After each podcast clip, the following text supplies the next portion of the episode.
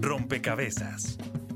Un espacio para la construcción de opinión pública a través de la investigación, el análisis y la discusión sobre el país y el mundo.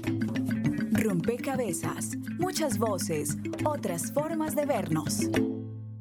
Hoy en Rompecabezas, el medio ambiente, una víctima del conflicto. Colombia es un país azotado por la guerra y bendecido por la naturaleza.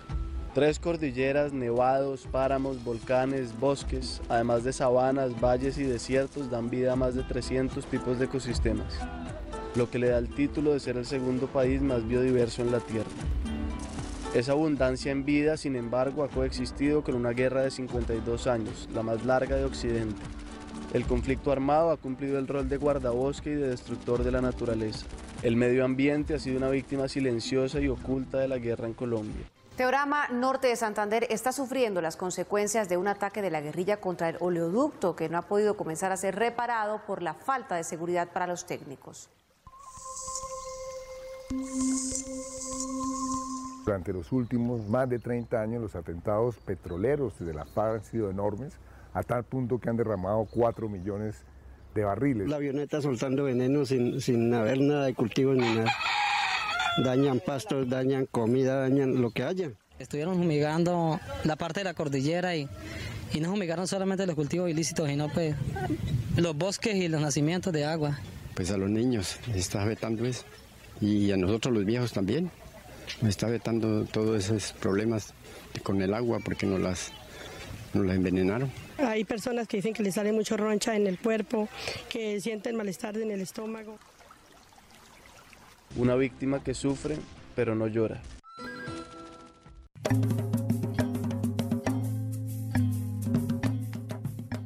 Un saludo a todos los oyentes, a todas las personas que se conectan y sintonizan a esta hora rompecabezas, muchas voces, otras formas de vernos.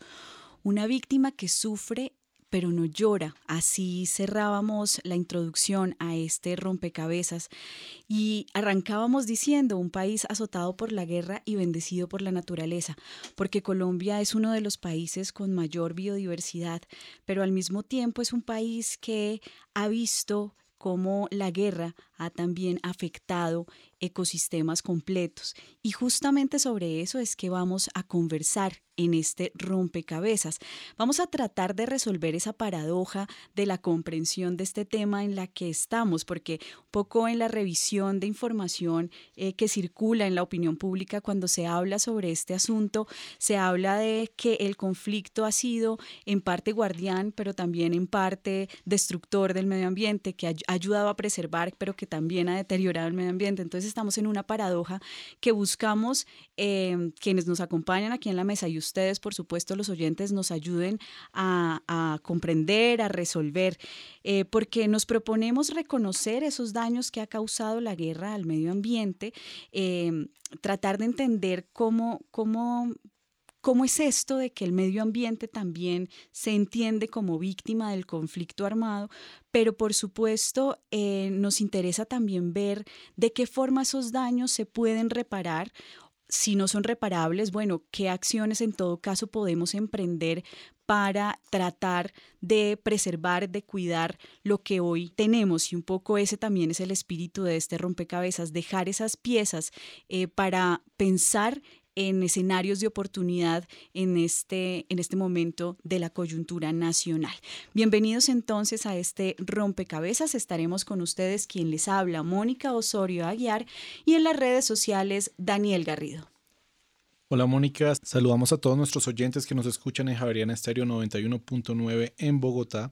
Hoy como en todos los programas queremos que ustedes sumen una ficha más a este rompecabezas dándonos su opinión y es por eso que les hemos preguntado, ¿el despojo ambiental es un delito y por qué lo es, si es que así lo dicen. Recuerden que pueden opinar a través de las redes sociales, en Facebook nos encuentran como Rompecabezas Radio y en Twitter como arroba rompecabezas, reemplazándolo por un cero. Y también queremos saludar muy especialmente a todas las personas que nos escuchan en las diferentes regiones del país donde se retransmite nuestro programa gracias a estos aliados regionales. Saludos a nuestras emisoras aliadas. Nos escuchan en Putumayo, Nariño, Valle del Cauca, Caldas, Chocó, Antioquia. Córdoba, Atlántico, Tolima, Los Santanderes y en Bogotá. En todo el país a través de la red de Radio Universitaria de Colombia. En Venezuela por el Instituto Radiofónico Fe y Alegría. En América Latina por la Asociación Latinoamericana de Educación Radiofónica ALER. Y en el mundo entero por javerianaestereo.com y SoundCloud como rompecabezas-programa-radial. Quiero darle la bienvenida a Joana Herrera. Joana, usted es profesora del Departamento de Desarrollo Rural de la Universidad Javeriana y tiene una larga hoja de vida en investigación alrededor de este tema. Ayúdenos a comprender, Joana, qué entender por despojo medioambiental, un poco en, un lenguaje cercano, ¿qué, ¿qué es esto del despojo medioambiental? Bueno, muchas gracias, eh, Mónica.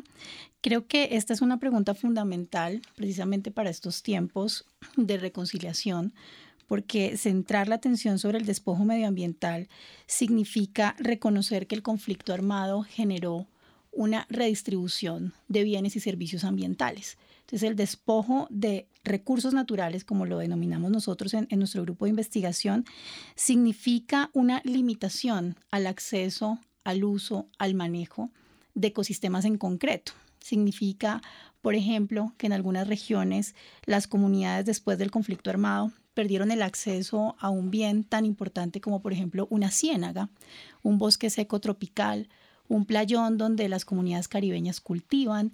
El conflicto redefinió las pautas de uso en la mayoría de los casos de ecosistemas que se usan de manera comunitaria y de ahí, digamos, la importancia de este tipo de áreas. Entonces, hablar de este despojo significa hablar del menoscabo, de las formas de vida relacionadas con ritmos del ecosistema, relacionadas con flujos del ecosistema, como por ejemplo temporadas de pesca, temporadas de recolección, temporadas de cacería.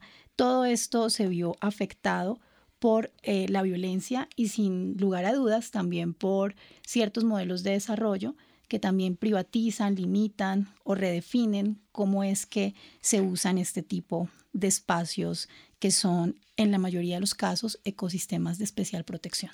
Joana, ¿cómo se ha dado un poco esa periodización, si se puede hacer ese ejercicio corto aquí en la radio de justamente ese despojo medioambiental en la historia, digamos, del conflicto colombiano? Creo que la, la época más fuerte es sin duda el momento en el que los cultivos de uso ilícito empiezan a crecer sobre selvas húmedas tropicales. Son los momentos más fuertes de deforestación finalizando los 90, por lo menos también cuando empezamos a medirlo de manera más sistemática. Entonces la deforestación es un correlato muy fuerte de, los cultivos de uso ilícito, porque puede ser que no sean muchas hectáreas cultivadas en coca, pero sí son muchas hectáreas las fragmentadas para poder hacer este cultivo.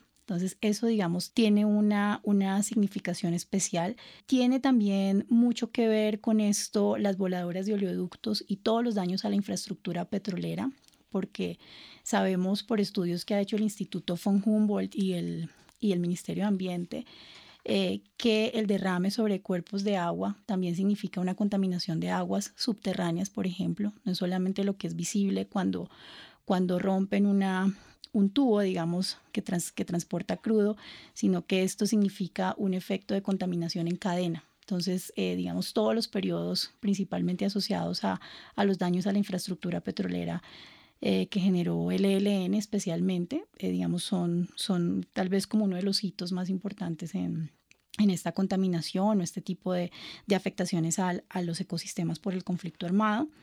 Y de manera más reciente, la violencia paramilitar también fue una violencia que deforestó.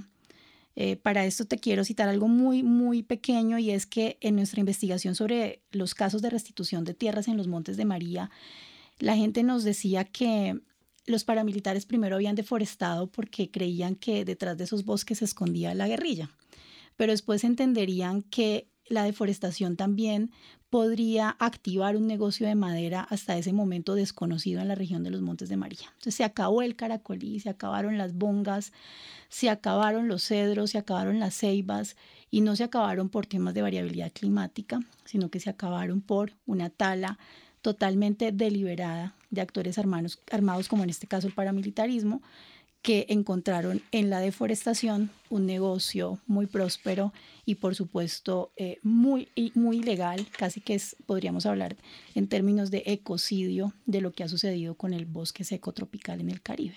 Bueno, Joana nos deja ya una primera comprensión de lo que ha sido o de las implicaciones que ha tenido el conflicto de esos periodos o hitos en donde se ha recrudecido, digamos, las acciones contra el eh, medio ambiente o los ecosistemas. Queremos sumar una ficha que nos comparten, digamos, los oyentes durante la semana en redes sociales que nos permitirá dar un paso adelante en esta conversación. Durante esa semana en nuestra cuenta de Twitter, arroba rompecabezas reemplazándolo por un cero, hicimos una encuesta y le preguntamos a nuestros usuarios, ¿es restituible un daño ambiental? El 20% dijo que sí y el 80% dijo que no. Me gustaría precisamente trasladar esa misma pregunta acá a la mesa a propósito de lo que mencionaba Joana. Sí, y yo quisiera que Luis Horacio Muñoz, usted es director jurídico y asesor de la Dirección General de la Unidad de Restitución de Tierras, ayúdenos a entender si es restituible o no. Ya los oyentes nos dan unas pistas sobre, sobre un porcentaje de percepción en donde ellos dicen no se puede restituir el daño medioambiental.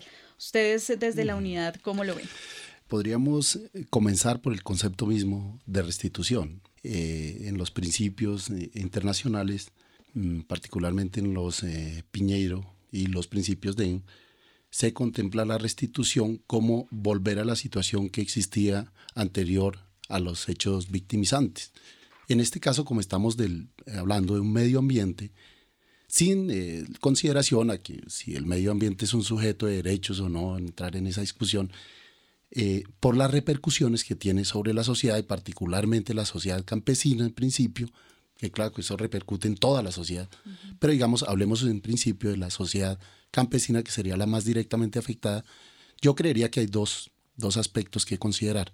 Uno, al momento, por lo menos desde la competencia de la unidad de restitución de tierras, que llega a conocimiento donde existe un daño eh, ambiental, y otro hacia futuro. Yo creo que en esto es, eh, eh, digamos, un, un aspecto fundamental es la historia que, eh, digamos, la coyuntura que actualmente vive el país, que es eh, de transición y dentro de un clima de paz que, en el cual consideramos como un hito a partir del cual podemos hacer cosas nuevas. Y dentro de estas el, el mejorar eh, nuestra relación con el medio ambiente y en esa medida tratar de reparar el daño social mejorando nuestro medio en el cual nos, en el cual nos movemos y con el que tenemos que compartir y dando nuestra sobrevivencia como especie, digámoslo así. Y otro tema entonces es el de restitución como tal, que es el de restitución de tierras frente al despojo, que un poco pues ya eh, Joana nos hablaba de ese despojo medioambiental del que resultamos afectados todos, y otro digamos el tema del despojo de tierras como tal. Eh, están conexos de alguna manera, pero sí quería hacer esta diferenciación en cuanto al tema de despojo para también entender la restitución de manera diferenciada. ¿Cómo desde la unidad se está contemplando ese escenario, digamos, de, de restitución en, en, esta, en esta dimensión en la que estamos, de la que estamos hablando? Digamos, con el proceso de paz, un hito importante, reitero, en, la, historia de este país, se han evidenciado muchísimas cosas. Mm, nosotros siempre hemos vivido como de espaldas al, campo, a las áreas rurales, y resulta que ahora estamos reconociendo un poco toda esa problemática, pero más que la problemática en sí, nos estamos dando cuenta que ha sido una afectación de todos. No que el campo es una cosa y que nosotros aquí nada. Y máxime cuando ahora estamos hablando mucho del agua. Resulta que el agua no nace aquí en Bogotá. El agua no la sacamos aquí del centro y que es que abrimos la llave y ya está, no. Entonces empezamos a hablar de los páramos, empezamos a hablar de las fuentes de agua, empezamos a hablar de los ríos, empezamos a hablar de todo este tema.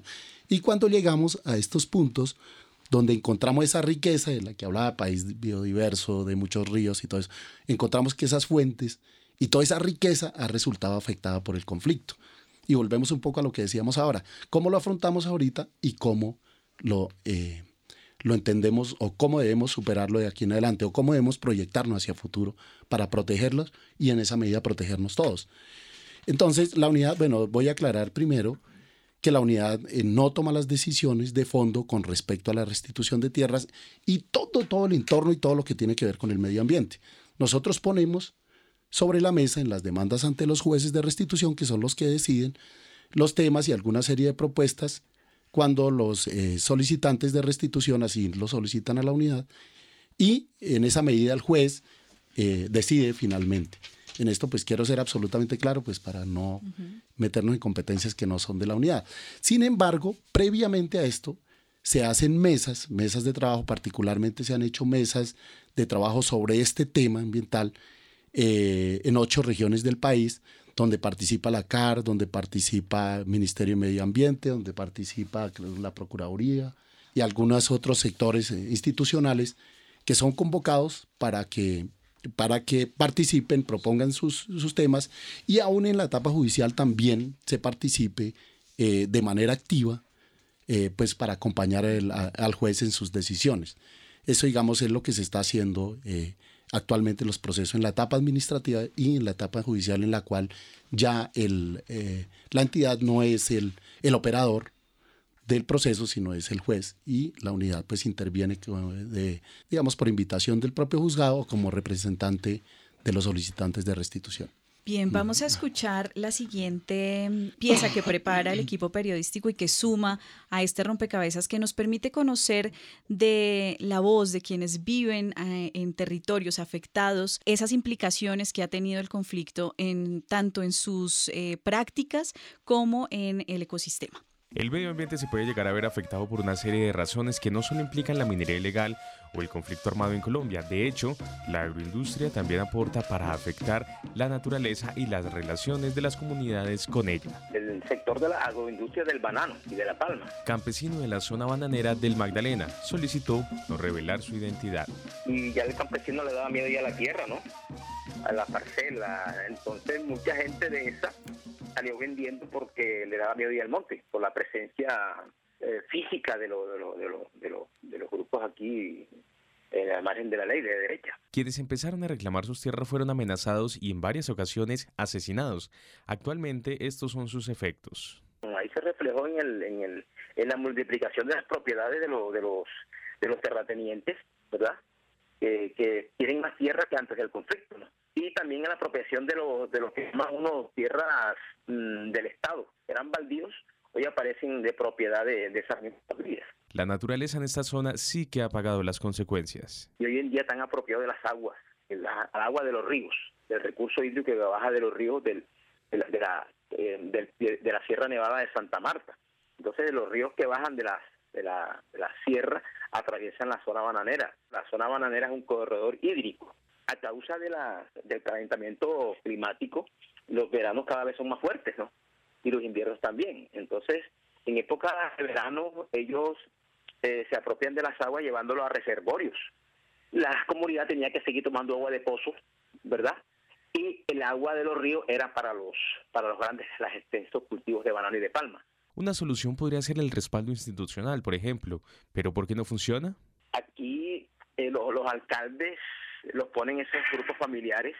Eh, aquí tenemos alguna hegemonía política, una hegemonía eh, bien complicada porque aquí los terratenientes son los mismos dirigentes políticos, ya son los que tienen el poder económico, el poder político, el poder militar, ellos son los que quitan los alcaldes ponen los alcaldes, cogen los concejales, escogen los a los, a los congresistas y entonces hay una, mira, tan es así que hay una, nosotros aquí en la zona de nos estamos enfrentando con una estructura, con una columna vertebral de mucha fuerza. Allí la respuesta.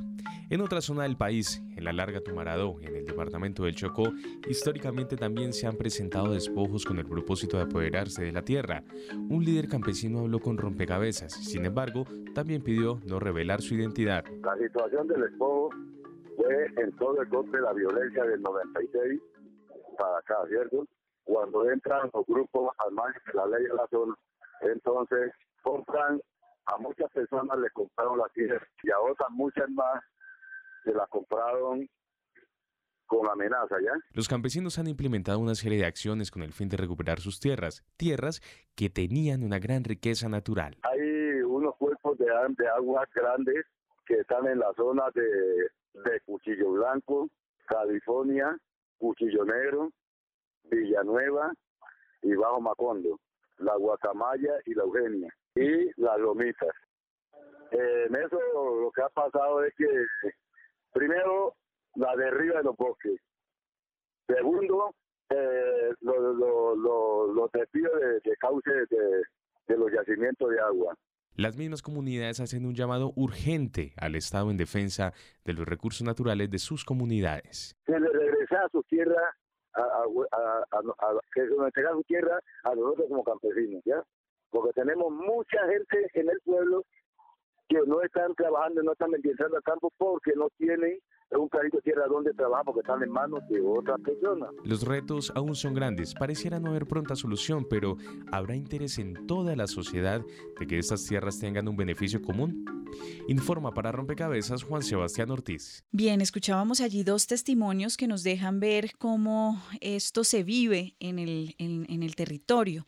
Y está con nosotros Juan Sebastián Ospina, usted es investigador del CINEP, Programa por la Paz del equipo Gestión del Territorio Pacífico, trabaja muy de cerca con las comunidades y quisiera que diéramos un paso hacia allá, y es el reconocimiento de cómo se está viendo esto desde las comunidades y un poco cómo, cómo realmente, como ya lo venía, eh, lo, había dicho Joana, pero esto cómo se vive, es cómo se afectan esas dinámicas y esas relaciones que hay de las comunidades con el ecosistema. Particularmente existe en el imaginario popular que si Colombia es un país biodiverso, el Chocó y el Pacífico colombiano son especialmente biodiversos. Y hablando de ecosistemas concretos, pues tenemos el bosque húmedo tropical, que es el ecosistema que predomina en, en, el departamento del Chocó y en la costa pacífica como uno de los ecosistemas más biodiversos, ¿verdad? Pero como, como bien lo, lo mencionaba Joana, en el marco del conflicto armado y en el marco de distintas dinámicas previas al conflicto armado, porque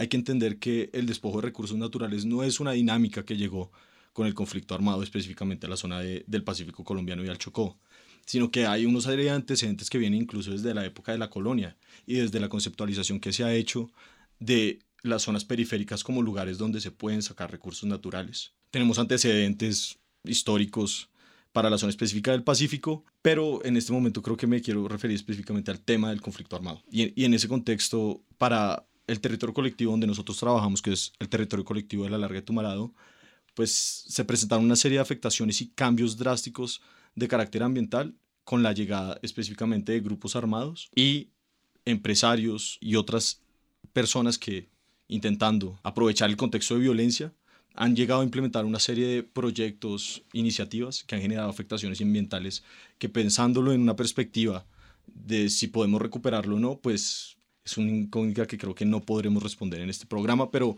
podemos hacer unas pinceladas de cómo este tipo de intervenciones por parte de estos actores han generado ciertas transformaciones y las podemos mencionar.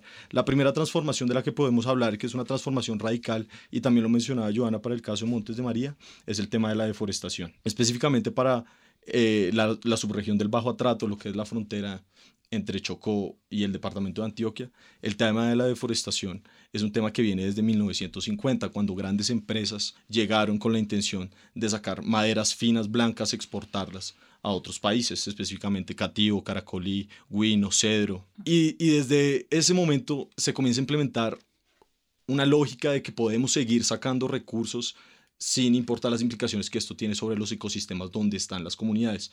Y con esto también las mismas comunidades comenzaron a ser partícipes de estas dinámicas.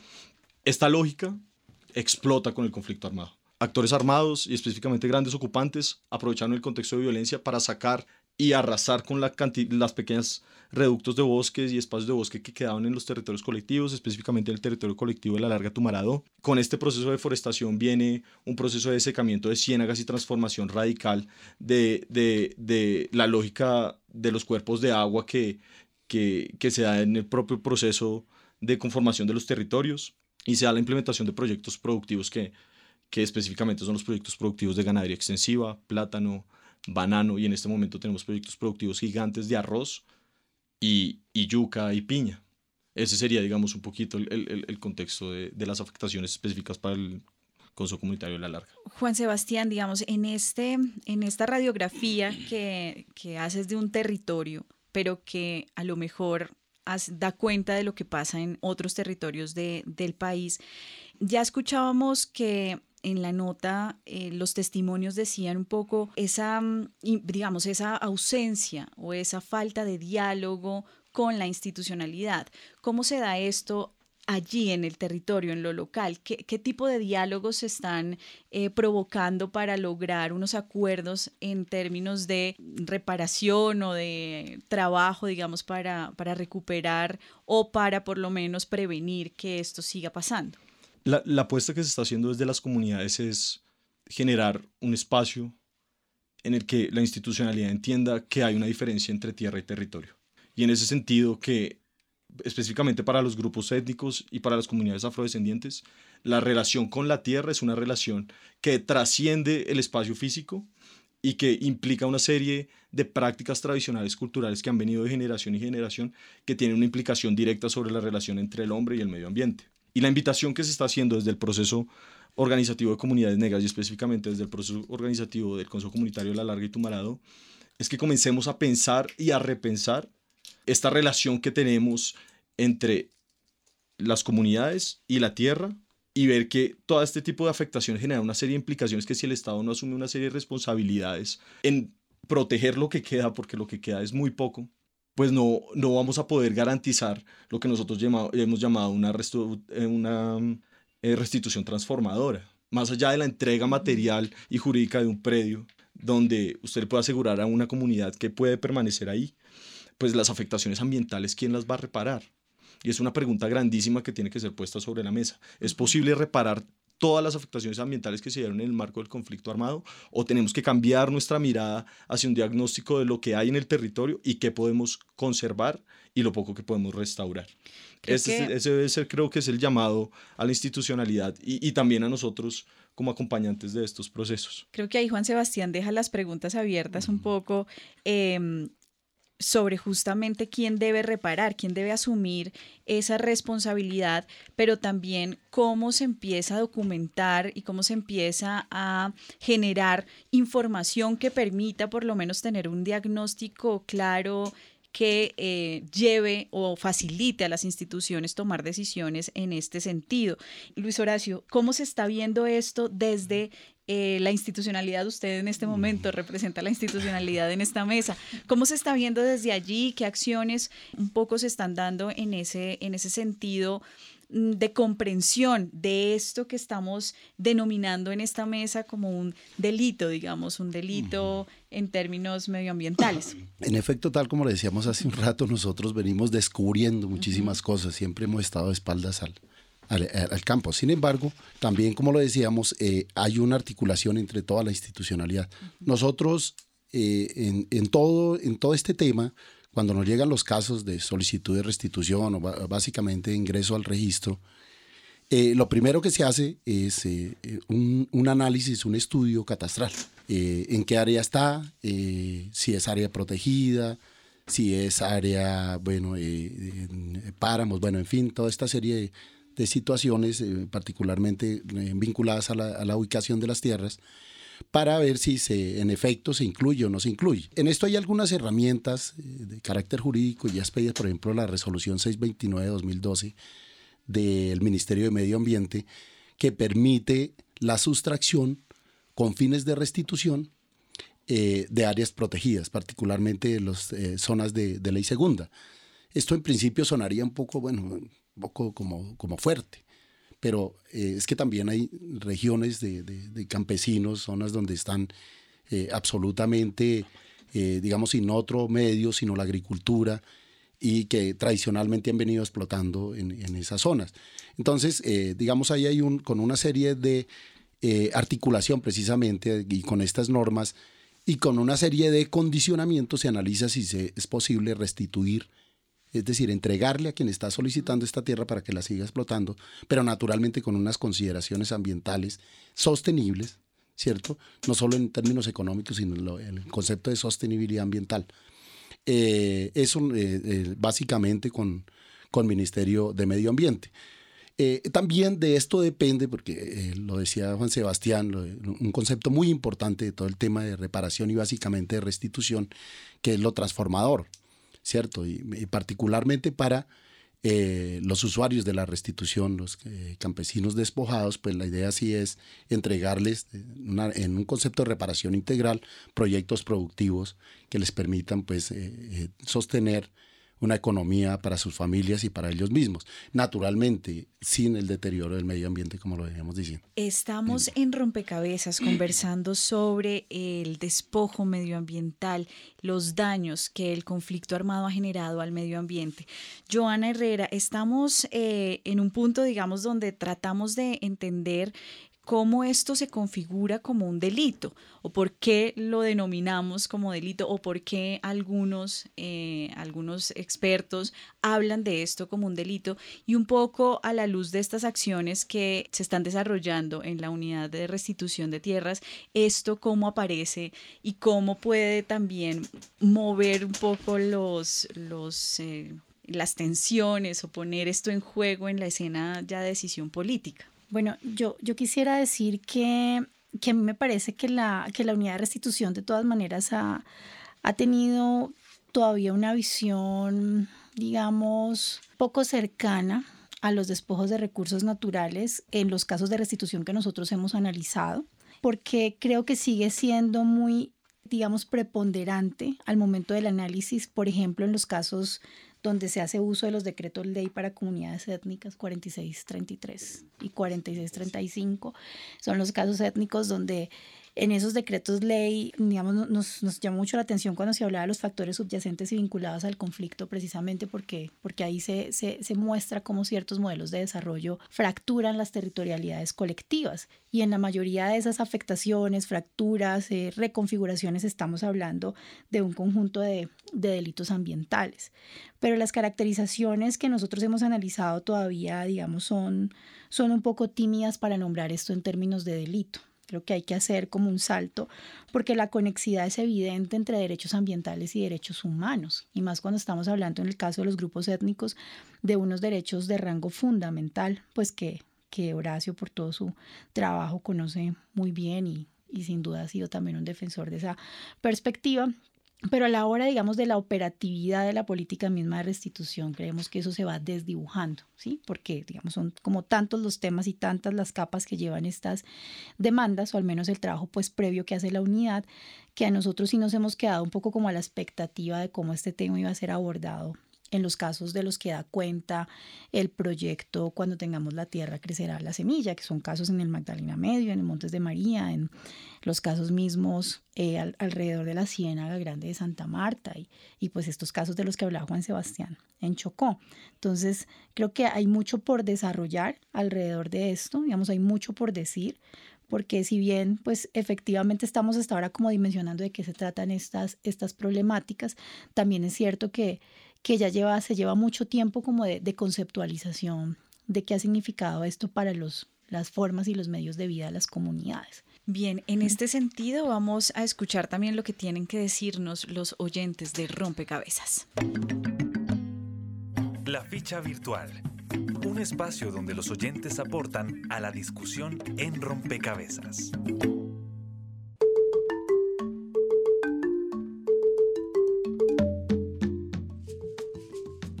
Iniciando nuestro programa invitábamos a nuestros usuarios a que respondieran a esta pregunta. ¿El despojo medioambiental es un delito? ¿Por qué?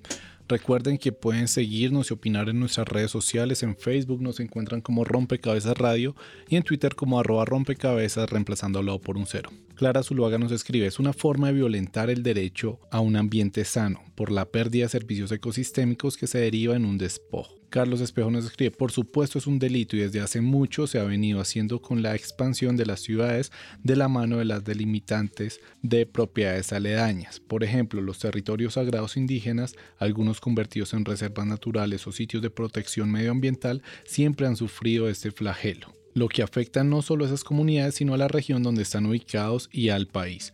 Leonel Armando nos, escribe, claro que sí, parte de la identidad cultural de nuestros pueblos está basada en su contexto medioambiental. Es ese entorno ambiental el que provee los elementos que crean la cultura.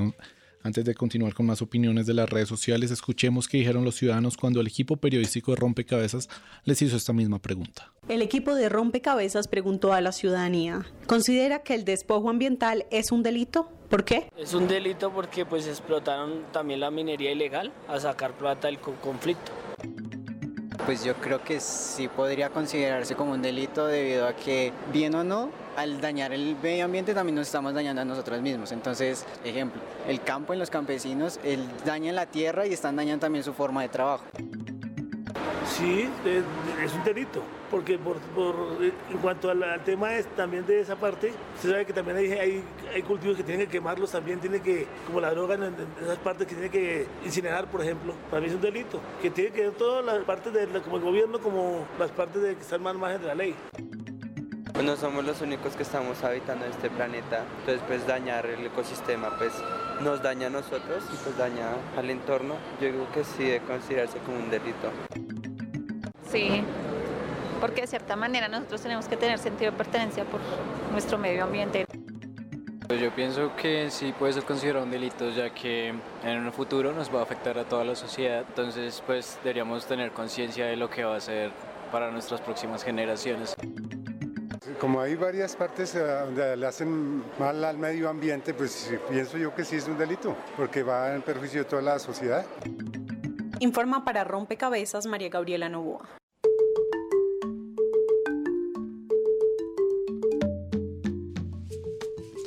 Continuando con las opiniones de las redes sociales, Sandra Enciso nos escribe.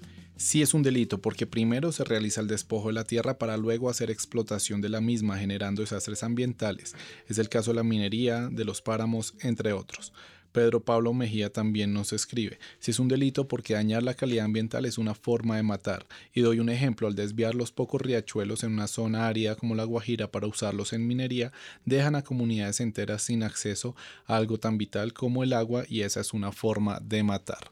Precisamente a partir de esa última opinión y de otras que escuchamos, quisiera preguntarle a Joana Herrera, a partir del trabajo que han realizado con comunidades, cómo es la relación y cómo ven las comunidades este tema del despojo medioambiental en cuanto a violencia contra ellos mismos? Creo que las comunidades son las más sabias en mostrarnos qué significa para ellos perder un cuerpo de agua o perder un bosque sobre el que hacían algún tipo de uso sostenible. Eh, las comunidades de las que hemos hablado a lo largo del, programa, precisamente eh, parte de lo que nos han dicho es que perder el acceso a una ciénaga significa condenar a la comunidad, digamos, a temas de inseguridad alimentaria, que una ciénaga es es el, el mercado de la comunidad, ¿cierto? Así, es, es, ahí donde la gente pesca, donde, donde tiene el agua para diferentes usos. Entonces, esto significa además la pérdida de un conjunto de prácticas sobre las que hay un conocimiento asociado a esas prácticas. Entonces, eh, conocemos comunidades que han sido forzosamente descampesinizadas y además han perdido la capacidad productiva en torno a bienes y servicios ambientales. Entonces, perdido un ecosistema, perdida las relaciones con él, por supuesto también perdido el, el conocimiento asociado a esa práctica. Entonces, ese despojo en realidad es absolutamente trascendental y abarca muchos de los, como de los niveles de, de la vida misma en comunidad. Y, creo que las comunidades además están muy solitarias alrededor de, de estas demandas, porque, digamos, esto no es un tema que le compete, de hecho no le compete a la unidad de restitución los temas de, delitos ambientales. La Fiscalía tiene un área encargada específicamente eh, para delitos ambientales y ahí se supone que fiscales entrenados en entender qué significa esto de, un conflicto ecológico distributivo y cómo es que se ha ocasionado. Sin embargo, si vemos, eh, es, un, es, un, es un tema poco trabajado, sobre el que pocos antecedentes hay. Eh, poco perseguido, digámoslo así, cuando es tan visible lo que viene sucediendo en términos de transformación de los paisajes en el país a partir de este tipo de medidas arbitrarias como lo que uno de los de los de las personas en Twitter creo que comentaba sobre cómo desvían cuerpos de agua dulce en un ecosistema subxerofítico, o sea, un ecosistema seco para lavar carbón, o sea, ¿no? Esto sería como una cosa que pensaríamos esto, esto, esto es un chiste, pero no es un chiste, es una práctica sistemática de la minería en el Cesar y en la Guajira. Y tiene licencia ambiental, de hecho no es un delito dentro de las reglas del juego ambientales, pueden tener licencia ambiental para ello, pueden estar absolutamente eh, cumpliendo con todos los procedimientos que, que, la, que la legislación colombiana estipula para ello, pero eh, significa, digamos, comprometer muchos ecosistemas y los medios de vida a los que la gente pues subsiste. Entonces, eso, eso lo hacía aún más complicado porque a veces muchas de estas prácticas de las que estamos hablando en el Chocó, en, en el Cesar, pues cuando se revisan digamos, taxativamente desde el derecho, pues podrían decir, no, no, no es un delito, tiene licencia ambiental, puede talar manglar, sí, lo puede talar porque va a compensar las áreas, puede desviar un río, sí, lo puede desviar porque va a hacer unas acciones que va a compensar. Entonces, hay un uso bastante, digamos, acomodado y desigual de la, de la legislación ambiental en muchos de estos casos. Y ahí entendemos que la responsabilidad no es de la unidad, pero sí implica de alguna forma una lectura de los territorios y de este tipo de afectaciones desde la institucionalidad. Ustedes que están cerca, digamos, a ese diálogo con el Ministerio de Medio Ambiente, es decir, cómo se está leyendo este, este daño al medio ambiente desde el Estado. No quisiera entrar pues a invadir competencias de otras instituciones, tal como lo, manifestaba Joana, pues en el rol que me ha tocado acá. Pero digamos que sí, sí existe, eh, cuando decía hace un rato, que este ejercicio de restitución en los territorios evidencia unos problemas gigantescos. Eh, y hay algunos que encuentran eco en la institucionalidad frente al respecto. Veamos lo que se hizo con el glifosato, por ejemplo. Se suspendieron las fumigaciones con glifosato de 2015 mediante una, una decisión normativa del Estado. Entonces, digamos que este tipo de medidas frente a, a, estos problemas tan graves, en el caso de los, de los delitos contra el medio ambiente, también en la medida en que se van haciendo visibles y se van haciendo, eh, digamos, notorios en, en, Es que recordemos que en, el campo la falta de institucionalidad representaba todos los problemas del mundo, empezando por la impunidad en los delitos, frente a todos los delitos. Ahora que hay, digamos, más presencia, que se ha permitido el acceso o sea, a, territorios alejados, territorios y tierras, para, como decía eh, Sebastián hace un momento, haciendo la claridad, eh, eh, evidencia toda esta serie de cosas, entonces permite que exista un poco de, intervención institucional, de no solo para, eh, digamos, reprimir, ya no en este caso en un escenario, de, hablemoslo así, de, de, de post-conflicto, sino en hallarle soluciones a toda esta serie de cosas, y no necesariamente con medidas absolutamente penales, ¿no? Llenar las cárceles con todo, no, que aquí encontré una mata, de, entonces para la cárcel, un poco, bueno, sino otro tipo de soluciones y medidas con un con un criterio más concertado y atendiendo las verdaderas necesidades de, de la población. Digamos, dejo ahí porque esto, en efecto, como le decía Joana, hay un equipo en la Fiscalía eh, destinado exclusivamente para todo este análisis y, y decisiones frente al tema. Entonces. Bien, en Rompecabezas damos también la oportunidad para de alguna forma construir en términos de oportunidad. Hemos ya hecho un diagnóstico de los, digamos, de las dificultades a las que nos estamos enfrentando en términos de, del impacto al medio ambiente, del conflicto armado y de lo que esto ha implicado en las dinámicas de las comunidades, en las eh, relaciones un poco de, de las comunidades con su ecosistema y un poco también de las dinámicas productivas alrededor de esta pérdida también de especies.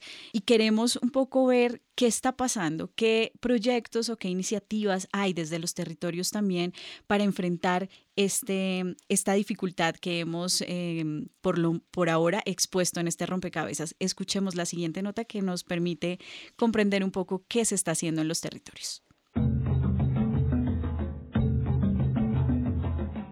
Durante mucho tiempo pues han construido unas relaciones que aunque frágiles por la ausencia del Estado, unas relaciones y unos medios de vida que les había permitido construir sus proyectos de vida y una forma digna de vida. Gabriel Urbano, Corporación Desarrollo Solidario. El conflicto, el desplazamiento, la llegada de los empresarios y de actores externos a comprar tierras, la implementación de unos modelos económicos productivos nuevos y ajenos a la sabiduría y a la tradición campesina y, al saber campesino, pues altera drásticamente estas, relaciones entre las comunidades y los ecosistemas y los recursos naturales. Estamos hablando de, de despojo de agua, de despojo de caminos reales, de despojo de bosques, de recursos y medios de vida de las cuales dependen las comunidades y de las cuales tantos tenían acceso.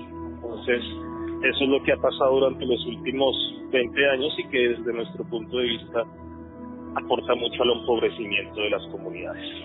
A su vez apoyamos también iniciativas eh, con prácticas agroecológicas que también implican un, un manejo adecuado con el medio ambiente y los recursos naturales el tema del agua nos parece fundamental.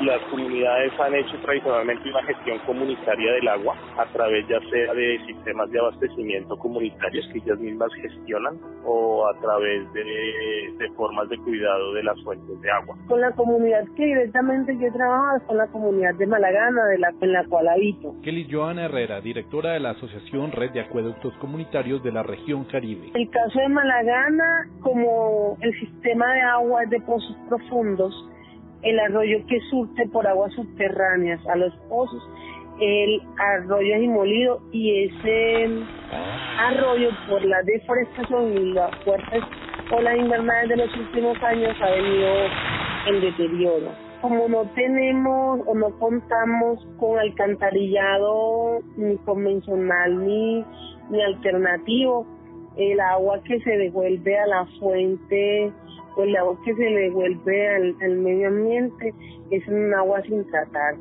E, este tipo de, de agua eh, pueden en sí estar eh, contaminando nuestras fuentes. El acuerdo comunitario eh, pues es como la alternativa de solución de tener agua potable en las comunidades pero que es un acueducto que se administra por medio de la comunidad, como podríamos decirle una empresa solidaria, donde nosotros no tenemos eh, ganancias ni se tienen retribuciones económicas, pero más sin embargo tienen unos excedentes a final de año que se distribuidos en la misma comunidad en proyectos que beneficien la comunidad. Los acuerdos comunitarios, no solo el de Malagana, sino los acuerdos que nacen en Colombia, puedes observar el panorama de los acuerdos comunitarios, nacen en las zonas rurales de Colombia.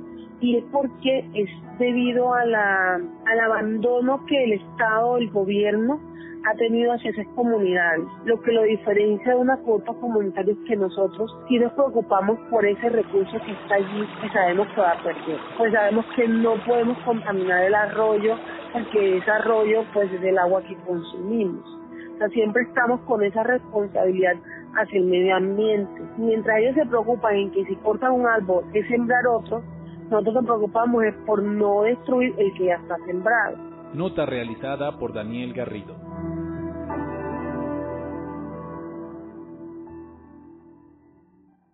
Bien, escuchábamos, digamos, dos iniciativas, unas dirigidas al apoyo de iniciativas agroecológicas y otra más enfocada en el recurso hídrico, en el agua, en los acueductos, como desde la empresa solidaria también eh, los habitantes de sectores rurales se ponen de acuerdo y de alguna forma eh, trabajan para suplir estas ausencias. Juan Sebastián Ospina, usted trabaja en, en el territorio, conoce también de iniciativas que se están desarrollando en los territorios con el fin de, de alguna forma cuidar ya queda como en este rompecabezas claro que no es posible recuperar eh, lo que estaba, digamos, eh, en, en, términos de medio ambiente, pero sí de preservar, de cuidar y de quizás establecer otro tipo de relaciones con el territorio teniendo en cuenta las características actuales. ¿Cómo se está dando eso con las comunidades eh, negras? Hay una discusión que cuando se pone este tema de presente sale a primera vista y es la posibilidad de generar nuevas alternativas al desarrollo cuando no hemos recuperado la tierra. Entonces, en ese sentido, desde la experiencia del Consejo Comunitario de la Larga y Tumarado, siempre existe ese argumento, más sin embargo se están haciendo cosas. Existe una, una, una posición muy fuerte alrededor de necesitamos recuperar la tierra para comenzar a generar alternativas, pero se han venido haciendo cosas. Lo primero hay una fuerte gestión alrededor de, del manejo de los recursos hídricos, sobre todo en garantizar a cada una de las comunidades acceso a agua de, de, buena calidad o por lo menos que sea apta para el consumo y para las actividades diarias. Y este territorio particular tiene unas características que permiten decir que el acceso al agua está prácticamente garantizado si se gestiona de la forma correcta. Y esa gestión implica un apoyo por parte del Estado, un apoyo por parte de la institucionalidad y en el marco, digamos, de este proceso de transición en el que estamos inmersos, un apoyo por parte de la nueva institucionalidad que se ha creado en el marco de los acuerdos. Ahí entran nuevas discusiones alrededor de cómo en el marco de los PEDETs y, estos nuevos espacios donde las comunidades pueden llegar a participar, podemos comenzar a gestionar alternativas distintas al modelo de desarrollo que se les ha venido implantando a, a las comunidades eh, en esta relación que se ha construido alrededor de podemos hacer uso del agua sin importar lo que, lo que, lo que pueda pasar. Entonces, también debe haber una reconceptualización de nuestra relación con, con, los recursos naturales. Y creo que las comunidades étnicas han avanzado en esto desde su construcción como sujeto colectivo. Y es en entender que no se debe quebrar esa relación entre naturaleza y ser humano, sino que debe construirse a partir de un respeto y un reconocimiento del medio ambiente como, como parte de ese territorio y de, de esa cosmogonía y de esa cosmovisión que nos hace parte de lo mismo. Y en ese sentido, pues se, están haciendo varias cosas, sobre todo pues quisiera poner de presente la sentencia T622 que reconoce derechos al río Atrato y es una sentencia, digamos, emblemática en este contexto y de lo cual las comunidades se están agarrando para comenzar a gestionar nuevas cosas alrededor de la protección del agua. Algunas otras iniciativas ya más en clave productiva y respondiendo un poco a las limitaciones que se han visto por parte de la institucionalidad en garantizar alternativas reales para las comunidades. Se está apostando a todo el tema del cooperativismo y la economía solidaria como una alternativa desde la autogestión y la construcción de, de, alternativas desde la base y ver cómo podemos cambiar esa lógica en donde es una persona la que controla el beneficio y, los medios de producción y son varias las personas en clave cooperativa y colectiva desde, desde los consejos comunitarios que pueden implementar proyectos de arroz, plátano, siembra de yuca, maíz, arracacho. Y podemos comenzar a gestionar nuevas formas de ver esta relación con el medio ambiente, donde se garantice la supervivencia, la soberanía alimentaria, pero también donde ¿por qué no tener una visión desde la competitividad y donde las comunidades puedan construir empresa eh, teniendo los mejores estándares para poder estar a la altura de los productos que no tienen esta perspectiva cooperativa, pero que han dominado el mercado tradicionalmente? Esas son algunas de las alternativas eh, que estamos gestionando desde el territorio con las comunidades. Luis Horacio, en ese sentido, ¿cuáles son los retos que se identifican, digamos, desde la unidad de tierras para responder a estas iniciativas que ya existen? pero también para responder a esto que, señalaba Juan Sebastián Ospina eh, al inicio de su intervención, y es que si bien se están pensando en estas nuevas alternativas de desarrollo, aún hay una deuda en términos de restitución de tierras propiamente. Entonces, ¿cuáles son los retos que desde la unidad se ven para que exista, digamos, una efectiva, una efectiva restitución, pero además para que haya un apoyo institucional a esta propuesta de nuevas relaciones con el medio ambiente y estos proyectos, digamos, productivos que pueden surgir desde las comunidades. Como les decía más hace un rato, todos los procesos de restitución eh, surgen o mejor se, se complementan a partir del ejercicio que hace la unidad como operador en la etapa administrativa y los jueces en la, en la parte que decide. Eh, en esto se busca una, eh, digamos, la intervención, participación de, no solo las instituciones que tienen deberes y obligaciones y compromisos que de alguna manera se van a ver reflejados en la sentencia, porque lo importante de, de, esta sentencia, de estas decisiones de, de restitución de tierra es que no terminan con un fallo, como un poco diferente a los procesos ordinarios, sino que digamos ahí es donde empieza la sostenibilidad de todo el tema de restitución. Entonces, eh, todos estos compromisos eh, con el medio ambiente, con las comunidades, con la sostenibilidad, surgen a partir del posfallo. Y ahí es donde, digamos, de alguna manera desde el comienzo se va construyendo todo el ejercicio, particularmente desde la institucionalidad, con la participación de las comunidades. Y podemos ver muchos fallos donde se, evidencia esto. Hay intervenciones de, mm, del Ministerio de Medio Ambiente, las CAR, en algunas eh, zonas del país hay casos muy concretos donde se ha llegado eh, a dar proyectos productivos que acorde con las digamos, la, zona, acorde con la necesidad de la población, acordes con, la, con el medio ambiente, eh, han resultado, digamos, como hechos muy positivos y que se construyeron básicamente en el proceso judicial, con la participación de todo el mundo. Y beneficiarios como unas 300, 300 y pico familias. Son, son, digamos, ejemplos concretos de cómo se armoniza, digamos, se armoniza todo este tema de, la articulación y con las comunidades respondiendo a las necesidades y no con un carácter, carácter coyuntural, sino también pensando hacia el futuro y en la sostenibilidad. Joana, nos quedan muy pocos minutos y no queremos dejar de, de, lado ese, ese análisis que siempre hacemos en Rompecabezas, que trata de vincular a esa sociedad colombiana en su conjunto, que quizás no está viviendo en esos territorios, pero que de alguna forma buscamos interpelar a través de estos, de estos contenidos y de este diálogo que seguramente escucharán muchos. Y quisiera que usted en esa línea nos, nos permita con, pues, a, a, nosotros y a los oyentes comprender un poco cuál sería el rol de, ese, de esa sociedad colombiana en su conjunto y de qué forma pueden también la ciudad, quienes viven, habitan en las ciudades, movilizarse o tomar alguna, alguna acción en concreto para que, digamos, contribuyamos con esa visibilidad de, los delitos o de las afectaciones al medio ambiente, que ya lo había señalado Luis, es uno de los primeros asuntos que se están dando en este momento, pero pues que a lo mejor debemos seguir eh, incentivando. Joana. Yo creo que además estamos ante una sociedad civil cada vez más empoderada precisamente en términos medioambientales, ¿no? Hay muchos eh, movimientos sociales o ciudadanos, digamos, que, que, se, que se pronuncian en torno a, estos delitos ya de manera más cotidiana.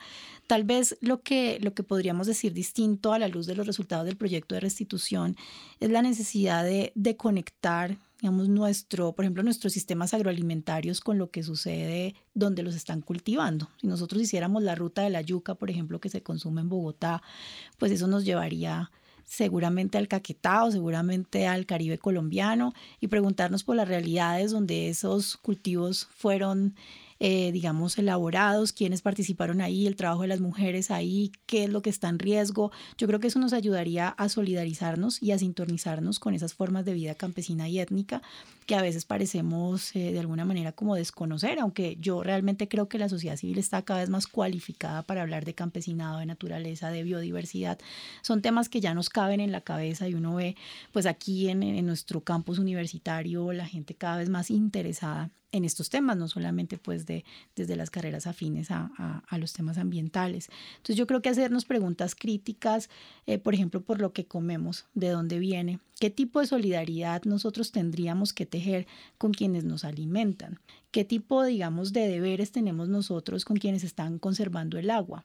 ¿Cuál es nuestro rol como beneficiarios de los servicios ambientales de quienes están protegiendo la provisión de esos servicios ambientales, ¿cierto? El, hecho de que nosotros respiremos bien significa que en Choachí hay buenas prácticas, significa que la gente que está alrededor de los bosques de robledal pasando su hacha tienen buenas prácticas, porque de ahí también depende la calidad del aire de Bogotá. Y lo mismo podríamos decir de ciudades como Cali, Cartagena, que toda su estabilidad ecosistémica tiene que ver con esa ruralidad ampliada que sostiene las ciudades. Entonces, creo que hacernos preguntas por, digamos, más profundas, por precisamente lo que depende de nuestra vida, significa conectarnos con comunidades en concreto, ecosistemas en concreto y reconocer en ellos los verdaderos, eh, digamos, responsables de que nosotros vivamos bien y en esa medida tenemos deberes con, con esas personas, con esas comunidades y, hay que seguir aumentando ese compromiso, que podríamos llamarlo un compromiso de carácter ambiental y de carácter radical con, con quienes son, los, son el soporte de la vida misma en las ciudades, así ni siquiera las conozcan. De pronto nunca han venido, pero son los, los culpables de que aquí podamos vivir bien.